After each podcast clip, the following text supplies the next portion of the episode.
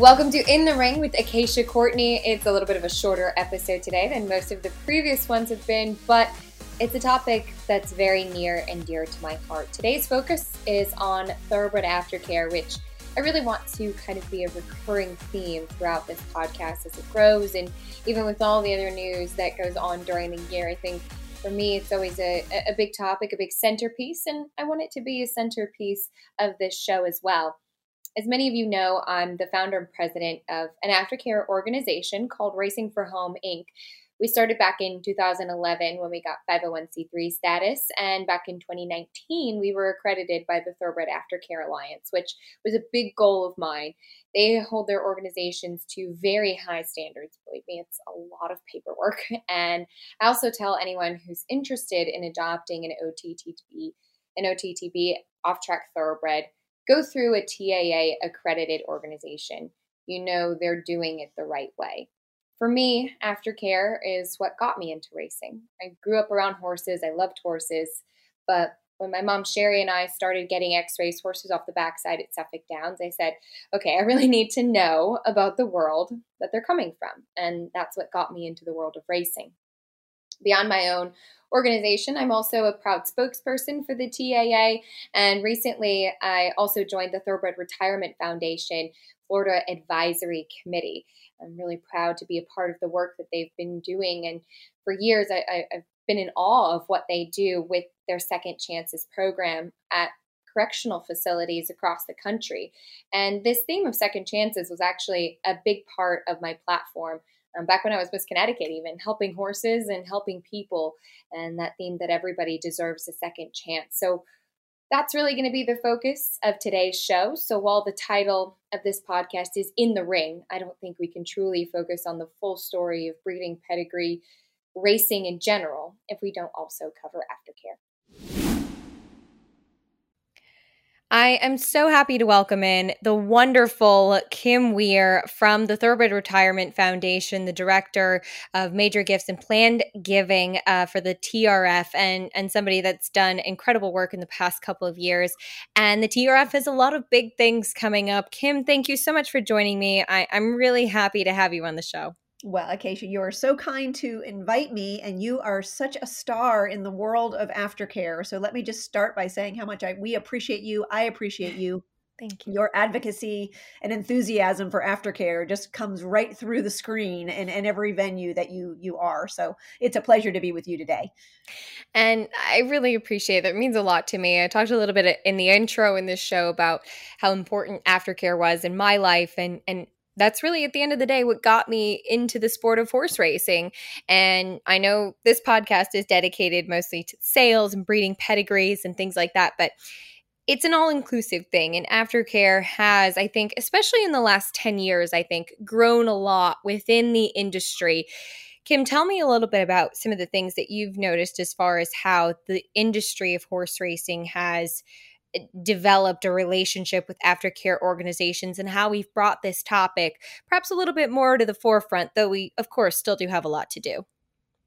Yeah, I, I do agree with you that it has uh, come a long, long way. Um, really since the since the since the beginnings. Of course, this this sport that we're both a part of is a very very old mm-hmm. sport, so we will not go all the way back to its very beginnings. But in the United States and in like modern times, um, there has just been a, a, a, a, gradual at first and now increasingly rapid uh, rising tide of awareness and of opportunity for for everyone to play a role in aftercare and that's sort of how the best and biggest problems in the world we all know are solved when it, they're they're tackled from all sides and and that's what i feel like has really started and not just started ha- is happening now with aftercare. Um, one of my favorite books um, that I often refer to is is by Malcolm Gladwell. Are you familiar with him? I think mm-hmm, I am. Yes, he, he's such a great guy, and his book Tipping Point is one that mm-hmm. I find myself referring to, and especially as I am giving you this rambling answer that there is a moment when all things align and the world becomes aware of an idea or a product or whatever it may be. And in our case, it's aftercare. And I do think that tipping point I dare say that tipping point has happened. That does not mean that we're done. It does not mean that the work is finished, but but we have now reached the point where if you if you did sort of an inventory of every piece and part of the thoroughbred racing industry, and and we know there are many many uh, pieces in this mosaic that make up the industry, but really they're all aware of and engaged in some way with aftercare um, and I think that that's that's a huge thing to recognize and to celebrate. Is just that that everyone's got the song book now, and we maybe just need to turn up the volume of our singing. and, and, I will never do that to you, not my singing. But, um, but I think that's where we are in that um, you know these platforms that you're providing through your show, and, and in fact looping what what we do at TRF to a show that is about breeding and pedigrees, it, it, makes tons of sense because it is all just one sort of circle of life and it's a circle of the industry and we will only be as good as we take care of every animal in the sport. So, so I am, I remain, I, am very fortunate. I guess I'll start by saying I feel very, very fortunate in, in a million ways, but to be in my role with an organization with the history that we have um, and at this t- point in time and i've only been at the trf now it'll be three years in may but it's been a mm-hmm. magical amazing couple years and i just am so grateful to be here when i'm here because i do feel like we have the stage set to really to, to get this done and, and you're doing an amazing job we're doing our part and we have tons of colleagues across the aftercare industry who are all doing their role to to get to get the horses taken care of. So it's it's an exciting time, uh, but there's still much to do. So we have much to talk about.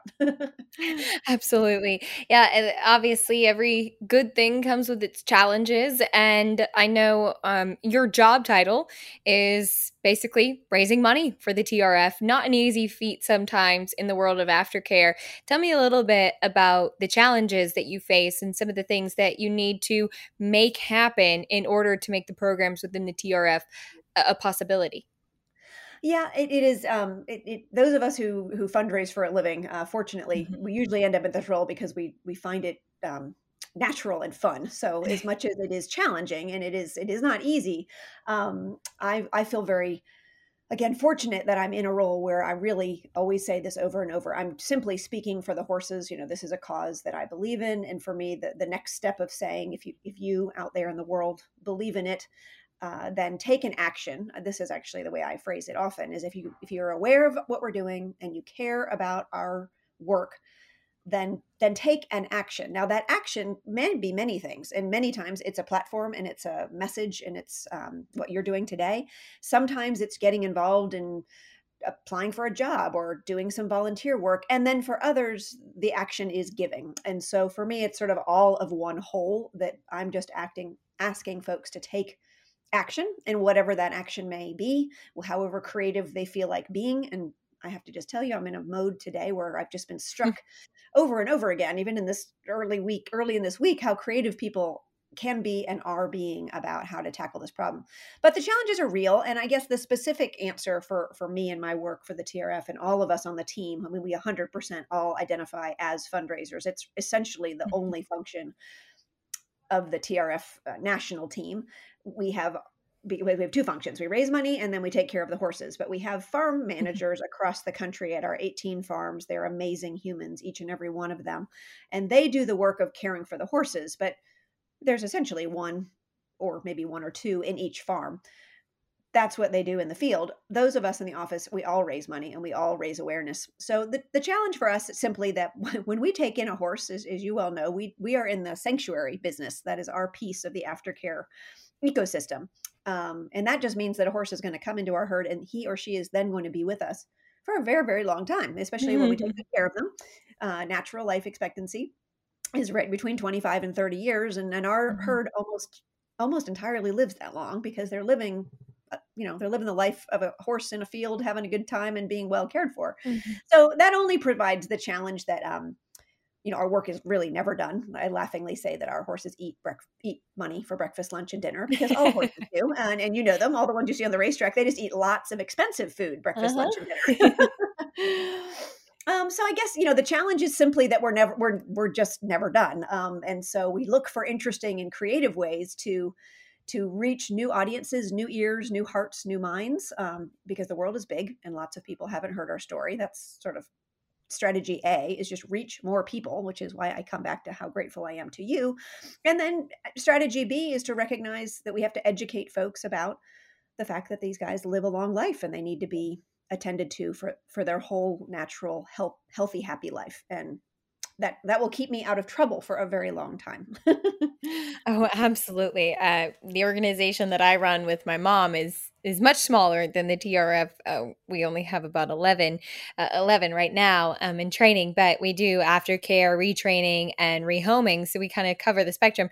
But the ones that we do um, for sanctuary it really is it's difficult because you have to just acknowledge that that horse is going to basically take up space and, and, you love them and you want them to live forever and when that time comes it's the worst thing in the world but you know that you've given them a productive life and and a wonderful life that they've deserved uh, off of the racetrack or whether this is their fourth fifth sixth stop after the racing uh, days are over but with the case of the TRF, you have the second chances programs in place as well. Tell me a little bit about some of these horses that are there for sanctuary purposes, kind of find their new calling in that way. Well, that's exactly exactly right, and very well put. Is that we're I think that's true with all all things horse training. You're trying to listen to that horse and understand what what they most want to do, and that, of course, I'm I'm I'm not I'm no horse trainer, but I've spent a lot of time around them, and I realize that that's what even on the track the the horsemen are figuring out. What does this horse want to do? Does he want turf? Does he want dirt? Does he want mm-hmm. long? Does he want short? Well, that it's just for me the analogy continues because when they finish their career, we're we're essentially continuing to listen to them. You in that wonderful work of retraining and rehoming are really tuned into what their next career could be. With us in our program, we we are accepting the fact that the horses that we specifically take are not able to pursue an, another athletic career. Sometimes that's because they finish their racing career unable to do another mm-hmm. career. Sometimes they come to us just much later in life. We, we are not always the second stop. We are, as you you've referenced, we are sometimes the fourth or fifth stop. But at the point they are too old or aged out of their career, they'll come to us.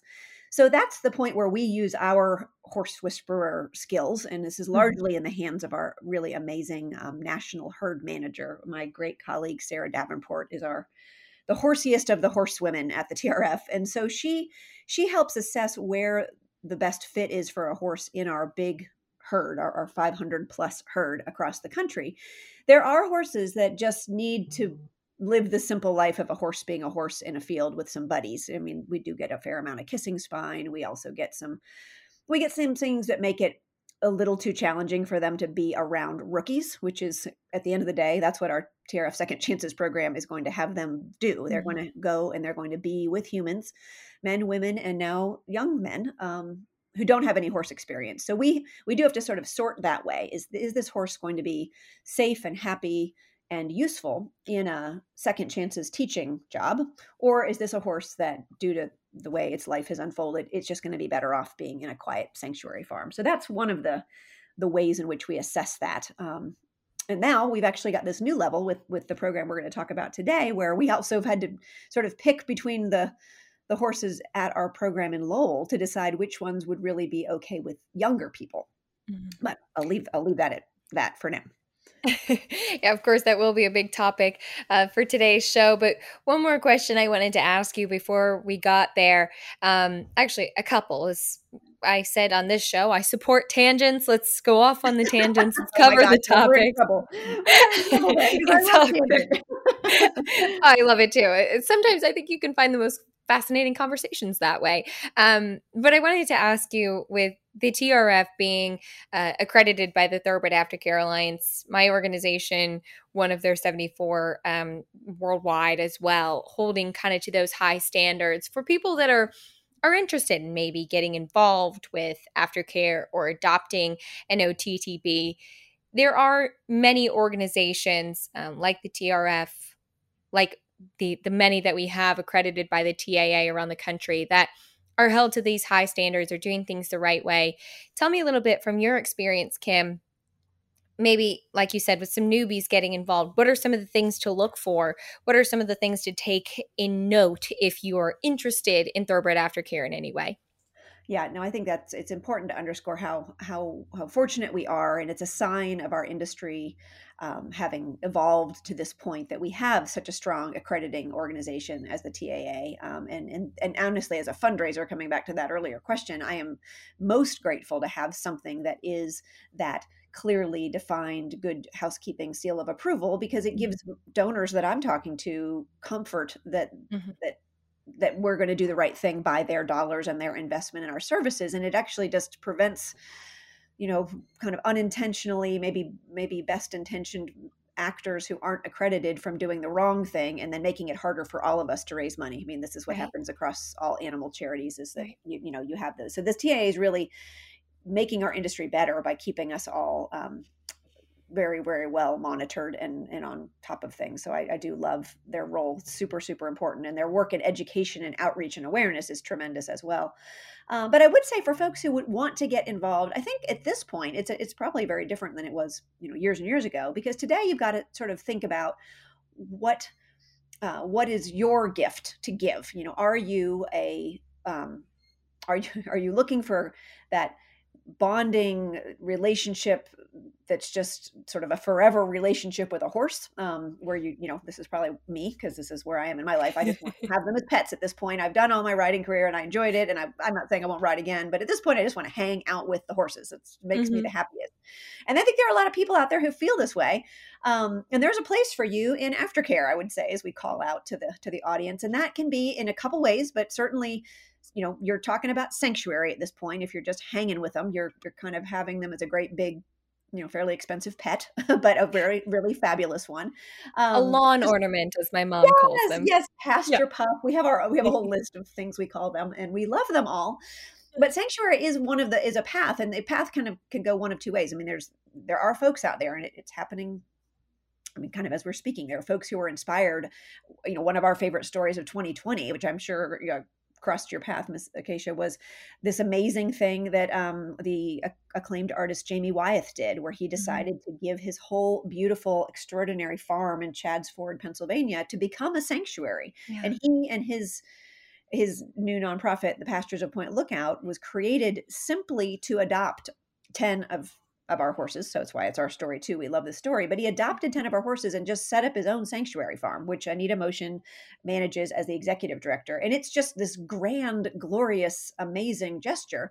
I'm not saying that everyone can do that, but it's very inspiring that someone who knows who's listening may have something in their bag of tricks that they can do. So that's like one idea is to mm-hmm. use your resources, your farm, and see if you are in a position to become a sanctuary because there are mm. there are plenty that need that the other thing which is much more approachable and i always want to make sure we, we underscore it is is just the the the trying to eat one potato chip which is very difficult we always say that horses are like potato chips you can't just Absolutely. have one um, but you know people will adopt from us or other sanctuaries and adoption is is can be sanctuary as well because our horses are great companion animals and so mm-hmm. if you're comfortable with the the, the long-term care and the kind of dealing with the the ins and outs of what comes with an older thoroughbred um, you know there's a place for you in the in the big aftercare ecosystem because it's those one by one homes that are some of the most beautiful stories and i i could wax on and on about it but i do think that um those are a couple things that coming from our lens that people that are mm. actually doable for that person who wants to get involved. And of course, you can tell. I'd love to talk further if people just want to brainstorm. That's what we're here to do. Absolutely. And I hope anybody interested in aftercare feels free to reach out to you and or, or any TAA accredited organization and getting involved because my mom and I always love the the starfish story, if you will, that a man walks along the beach, he sees all the starfish washed up on the shore and starts throwing them back into the ocean one by one and somebody comes by and says, why are you doing that? You can't possibly make a difference and save all of them. Throws one more back in and he says it makes a difference for that one. And that's kind of, I think, what aftercare is one by one and, and one trying to make one. a difference it's in that way. It's a perfect image. That's a very, very good one. I agree completely. Well, tell me a little bit. I want to know about your background, Kim. You you had a business background and grew up around horses and a lifelong love of horses. What brought you to the position that you're in today?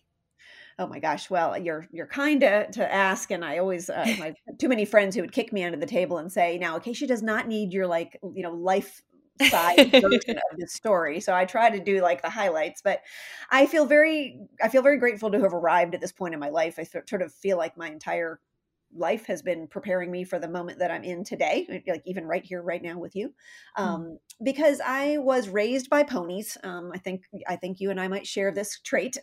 Very much so. um, I feel very lucky. I grew up um, in Southern California. So, for those listening, um, San Diego is my hometown, and Mexican food is still my primary desire. a little bit harder to find here in Saratoga. Um, a little bit. a little bit. I mean, we have some, but it's just not quite the same. Um, so, San Diego, talk about a magical place to grow up. Plus, I and there's no weather there, right? So it's 70 degrees and sunny pretty much my whole childhood. And that meant that I could be at the barn every waking moment of my whole childhood. And that's what I did. I am an only child. And as my husband says, that's still very evident. I'm still, you know, a spoiled only child, but I'm really glad that those horses that my folks found for me early in my life um, taught me so many so many things. So my first pony's name was Candy Cane. She was given to me for Christmas because I really have that charmed childhood. I feel very, very grateful for. And Candy Cane and I galloped around the sagebrush and tumbleweeds of Southern California when there used to be a lot of that because there, there was a lot more open space when I was a kid. San Diego is fairly developed at this point, but um, it was an amazing way to grow up. And I did, I started with Pony Club, a huge, huge advocate for Pony Club. So just cannot say enough about it. Um, that sort of evolved into a fair amount of um, three day eventing. And uh, we did fox hunting, which you know, in the spirit of tangents, yes, just try to imagine that Acacia. Fox hunting through the sagebrush cat, cactus and rattlesnakes. But we we pretended, oh yeah, we pretended like we were in Virginia. We dressed up with the coats. We had the hounds. We had the horns. We did it all up. It's just that we were, you know, in the dust through the Penasquitos Canyon. Um, so I I had horses coming out my ears as a kid, and I do again give them credit for all my best qualities and they have no responsibility for my many many flaws but mm. but they brought me east so you know the sh- jumping ahead um i was horses that um, brought me to virginia as a young girl i went to a horseback riding camp that was incredibly formative in my life and um, that's when i realized i was supposed to be on the east coast i, I liked california but i was apparently i believe i was meant to be where there are seasons which is why i'm in saratoga now and we are definitely definitely having a season up here um but Virginia is where I ended up. I went to school. I brought my, um, I did finish up my my childhood doing the whole hunter jumper horse show eck kind of stuff, and so my show horse was a thoroughbred. Um, there were lots of thoroughbreds, and I would maybe this is the other tangent is that there were lots of thoroughbreds in my childhood. They just weren't. I wasn't connected to the racetrack at all, other than the mm. fact that our big A show every year, the Del Mar National Horse Show, or we called it national. I don't know if it was national, but it was an A show and it was at the Del Mar Fairground. So I went to the racetrack every year. It was actually where I heard my first derby was sitting on my horse's back for the Medal Maclay. That was always on the sat first Saturday in May. And they'd stop the mm-hmm. class at like three o'clock in the afternoon because somewhere far, far away, there was this horse race being run in Kentucky and they would play it over the loudspeakers. wow. So, but but really, I didn't know much about racing. I just knew that the thoroughbreds were were the horses we wanted for all of our competition. I mean, that's what I rode. That's what everyone at my barn rode. And um, I brought mine back with me to school at UVA. And then um, it was shortly after college that I met my husband, and he is the one who's responsible. So for for better for worse, those who are stuck with me now, it's because my hubby took me on our first date to Laurel Racetrack. so that that's at least one part of the story of how I ended up where I am, Acacia. I love that though. Um, racing really, uh, really does kind of suck you in, and once you're in it, I don't think there's really any getting out um, in, in any way, shape, or form. But uh, you mentioned kind of the prevalence of thoroughbreds in the show world and this is something that you and I had discussed too that it used to be that was kind of the it horse and we saw a phase where maybe thoroughbreds fell out of fashion a little bit in the show world and warm bloods took over but we know, I know you and I are, are huge proponents of the versatility of the thoroughbred and how much they can easily transition into any new career. And it does seem like, Kim, we've seen a little bit more of a transition into more thoroughbreds into the show world. Yeah, I think it, it is. It's another sign of this um, all systems firing in terms of awareness mm-hmm. and raising um, the education and knowledge of what the thoroughbred is possible is able to do i, I kind of missed the chapter where they fell out of favor I, I, know it happened but it was sort of right after i left college um, then i got swept up into the real you know my version of the real world and all my you know hmm. different career things they were all around the washington d.c area and while we would go to the horse races i didn't i wasn't plugged into the horse show world anymore so i kind of missed it but i had such an epiphany when i went to wellington just last year um, for the first time, and that was a, like an eye opening experience. And it, you know, Wellington, which is the top of the top of the show world, mm-hmm. is still quite dominated by warm bloods, but it was just for me the wake up of oh this is what people have been talking about that the war the mm-hmm. warm bloods you know took over where thoroughbreds used to be because the thir- the warm bloods were just an exception to the rule in my in my young days and mm-hmm. now it's sort of 80 20 rule where it may be at best that it's 80% warm bloods and 20% thoroughbreds mm-hmm. but the thoroughbreds are on the move you you are right and i see it i think our friends who are just doing such a great job at the retired mm-hmm. racehorse project with the thoroughbred makeover um, it's just really exciting to see that that the time and effort and thoughtfulness is going into re-educating folks about the the um, magic of the thoroughbred. We, as a jumping back point, um, we have put together this really amazing all-star advisory committee for for what the TRF is doing in Florida this year. And you, my dear, I'm so mm-hmm. honored to have you on that committee, and can't wait for you to meet some of your committee members. Um, because a couple of them are very much from these other worlds, and one of them is actually an Olympic dressage rider who resonated right away. She was introduced to me by another friend on the committee, and she said, "Listen, I'm an Olympic level dressage rider. She didn't really say that, but it is true. and she started on thoroughbreds. So so maybe that's what's happening is those who grew up knowing how great the thoroughbred was, they're now engaged in that process of um, of educating folks. And it really is. I think we're we're the wind is at our back with this issue. Although, um, boy, there are a lot of warm bloods out there. yes, there are. Um, and I I will always be the biggest thoroughbred fan. That's what I wrote as a child growing up in my show program when I was 10 years old. There was an OTTB in uh, the lesson program. Nobody wanted to ride her because she was fast and kind of scary. And I adored her and oh. we fly over the jumps and everything. And, you know, then you get older and the ground seems a little bit further away. but, uh, you know, at the time I was fearless and she was amazing. And, and now I have the privilege of being able to work with thoroughbreds all the time. And, you know, we talked about their versatility, talked a little bit about the second chances program. That brings me into the versatility of these horses and now working with young men, the new TRF Second Chances juvenile program in Ocala. Tell me a little bit uh, about what's coming up, what this new program is, and, and how important it is to the TRF.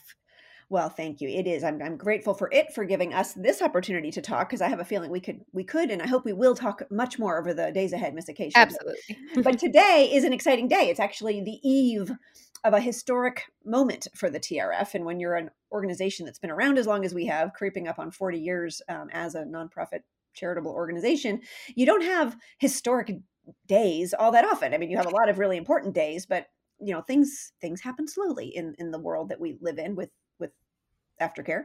So tomorrow is one of those days where it's a big day. It's a big day because we are sh- launching something that we have not done in the past. Uh, we've we've dreamed we've dreamed of it. So the simple answer is that tomorrow a dream comes true. And that dream is connecting our horses, our beloved aging equine athletes, and we're putting them in the TRF Second Chances program, which is well established as the public private partnership model that we have built and run across the country for nearly 40 years. But mm-hmm. tomorrow we apply it and we share it with the world in its first iteration with young men ages these they're at this residential facility they're between 15 and 18 years of age they are in a Florida Department of Juvenile Justice residential facility so it's it's it's not prison it's juvenile and that means that um, these these young men have definitely had some kind of a brush with the law, much as the men and women who are in our second chances programs all are. But in this case, they have been uh, they've met with a judge, and the judge has adjudicated them to a residential juvenile facility where they can get a lot of help, a lot of training, a lot of therapy, a lot of guidance, and a lot of tools to help them rebuild a life that's going to give them a much much brighter future. So tomorrow's the day that we get to share this with the world. We, it's in ocala. That's where this program is located. So we will be sharing it with Florida, but we will be showing sharing it with the United States, and I dare say someone outside of the United States will surely watch us on our live stream link tomorrow, and we will share it with the world. Um, so it's the best of what we know how to do applied to a completely new environment, which are these young men, and and we're just crazily excited about the impact this will have um, on a group of people who are at risk but have a lot of potential, a huge amount of hope, a huge amount of promise. And if our horses do what they did for you and me, Acacia, they, are mm-hmm. going to give these guys a much better shot when they um, go back into their communities.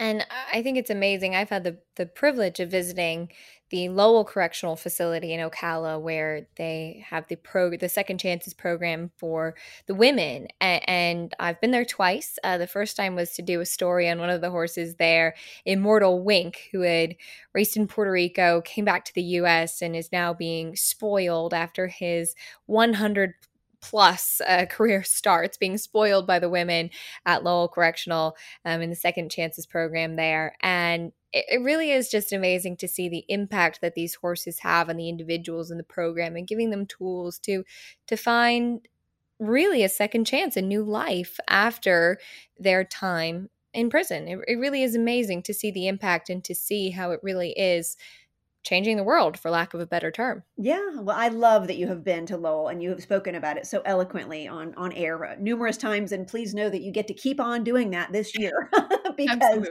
um well because we have a lot to celebrate about that very mm-hmm. program with the women um, at Lowell and um, that'll just tease your audience that they're going to have to hear me again as we get closer mm-hmm. to the fall we'll be celebrating that program in a big way but but we'll connect the dots to you having been there a couple times because you've met the very horses that are helping the young men at this juvenile program because the, the nitty gritty is that the juvenile program is adjacent to that very same farm that you visited, Acacia. It's the same, I call it the same piece of land. It's just got different ownership. So the horses of Lowell live on land owned by Department of Corrections, and the barn and the program at the juvenile facility are on land that is owned by the Department of Juvenile Justice, but it's the same piece of land. And in fact, when we get into like the story behind the story, which is not tomorrow, will be just a brief like meet everybody, see everything. But I'm eager for folks to know there's a lot more to chew on because we actually have this magical the, this the magical story is that the women of Lowell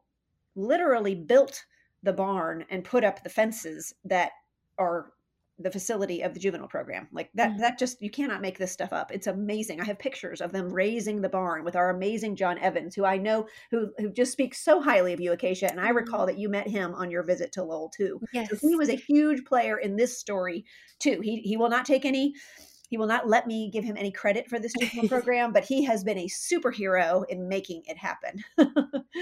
he's fantastic. I, I really you can see how much he cares yeah. at, at, what he does and and the impact that he really is leaving. All of the women respected him so much and he did so much work in helping them to to find jobs after the program was over to mm, tell everybody a little bit about that kim and, and some of the maybe challenges or or success that that program has had with those tools that these individuals learn and acquire being part of this program with the horses and then taking that into the workforce after that yeah, the, the Lowell program is just just chock full of, of amazing stories, which uh, which I said this will be our year to really tell them. But what I would say, is sort of as the the, the highlight, is that this program has been um, operating at the Lowell Correctional Institution for 20 years. In fact, last year was its 20th anniversary, and if the world hadn't conspired against me, we would have been celebrating that 20 anniversary last year. But that's okay because in the meantime, we've gathered all these amazing technology skills, and now we can do it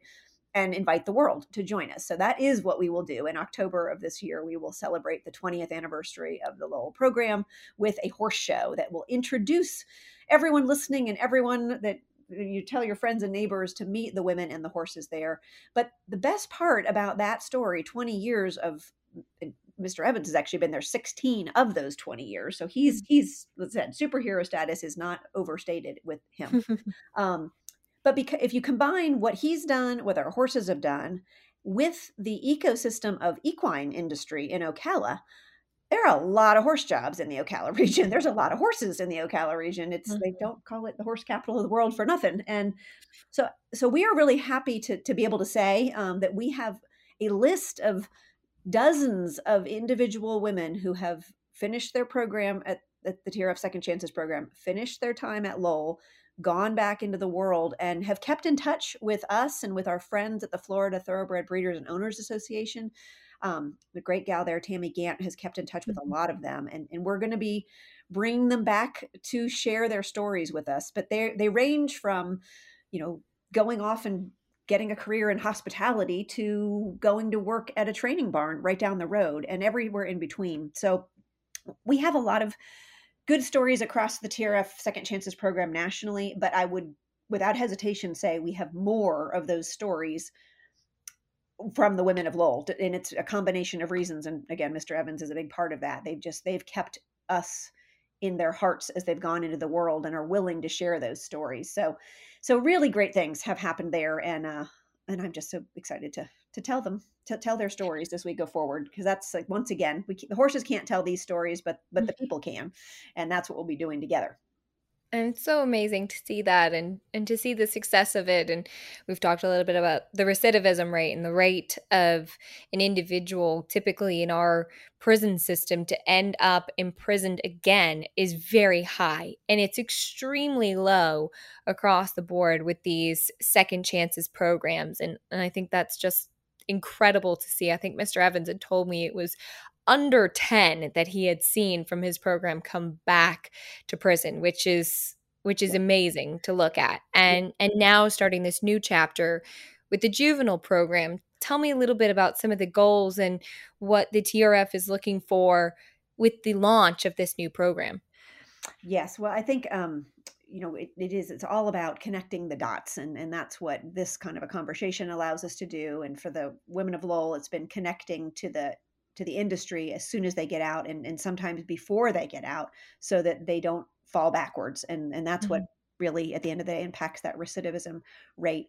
Going to be a little different for us with the with the young men because they they are not technically incarcerated. They are in this juvenile facility. But what we're doing and what our amazing program manager is doing i, I say we but honestly it is she because we have a mm-hmm. unicorn working at this juvenile program and you will meet her tomorrow acacia.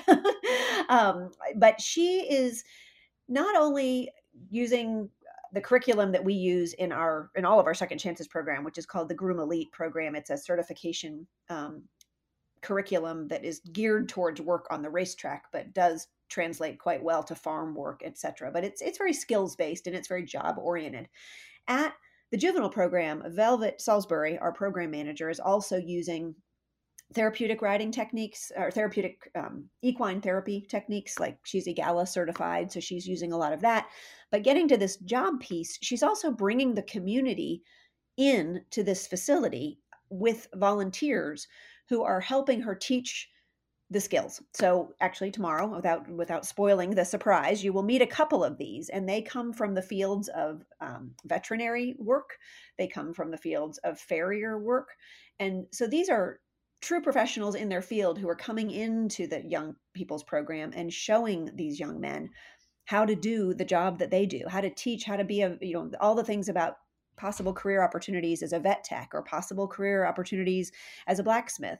Um, this is is actually something we can do more of with the juvenile program because they aren't frankly mm-hmm. in prison there's a lot more interaction with the community so i would say as you sort of ask the question of how can people get involved certainly awareness is the first step to any kind of engagement so learning mm-hmm. about it seeing what we're doing you know visiting the, watching the event tomorrow and perhaps visiting our website afterwards but then to to sort of listen to your heart is sort of is, is maybe as goofy as that sounds is like listen mm-hmm. and be aware and then and then listen to yourself to say what do you want to do how can you be involved because there are opportunities for volunteers with this young juvenile program. There are certainly opportunities to to help us spread the word as you are doing, um, and then there's always opportunities um, to help us support the program in all the ways that we must with the infrastructure and with the horses. So um, I'm just really excited that we'll we'll be able to show so much of this tomorrow and, and kind of bring all these words to life with the mm-hmm. people who are doing it, even as we speak. Tuesday, February 23rd, 10 a.m. Eastern. How can people tune in to, to see the launch? Well, thank you, Acacia. Yes, so it is live streaming on YouTube and Facebook. So there's there's lots of ways to reach us if you just go to the TRF Facebook page or the TRF YouTube channel. That's that's one easy way. You can also just go right to our website, which is trfinc.org, and any page of our website is going to have a pop up on it right now. It, it is up there that leads you right to this event. So mm-hmm. many folks have clicked, there's a little button on our website to sign up for a reminder because 10 o'clock tomorrow may come and go and you'll think, oh gosh, rats, I meant to watch that and I missed it. Um, so I have over 100 people have signed up for the reminder and they'll just get a short email from me about 9.30 that's like, oh, don't forget, and here's the links. But the other good thing is that it is the magic of technology and that as of the end of the event tomorrow. It'll be living forever on YouTube and our Facebook page to be watched on demand by anyone who hears this podcast later or um, just wants to watch and see it at, at, a more convenient time. So easy, easy to find, and just go to trfinc.org and we'll take care of you.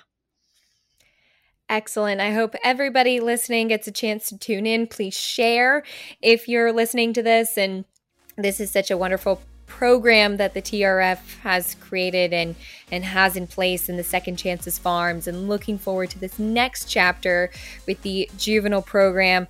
Um, Kim, thank you so much for joining me today. Best of luck this week, and looking forward to being a part of a lot more a success for the TRF. Thank you, Acacia. It's been a pleasure.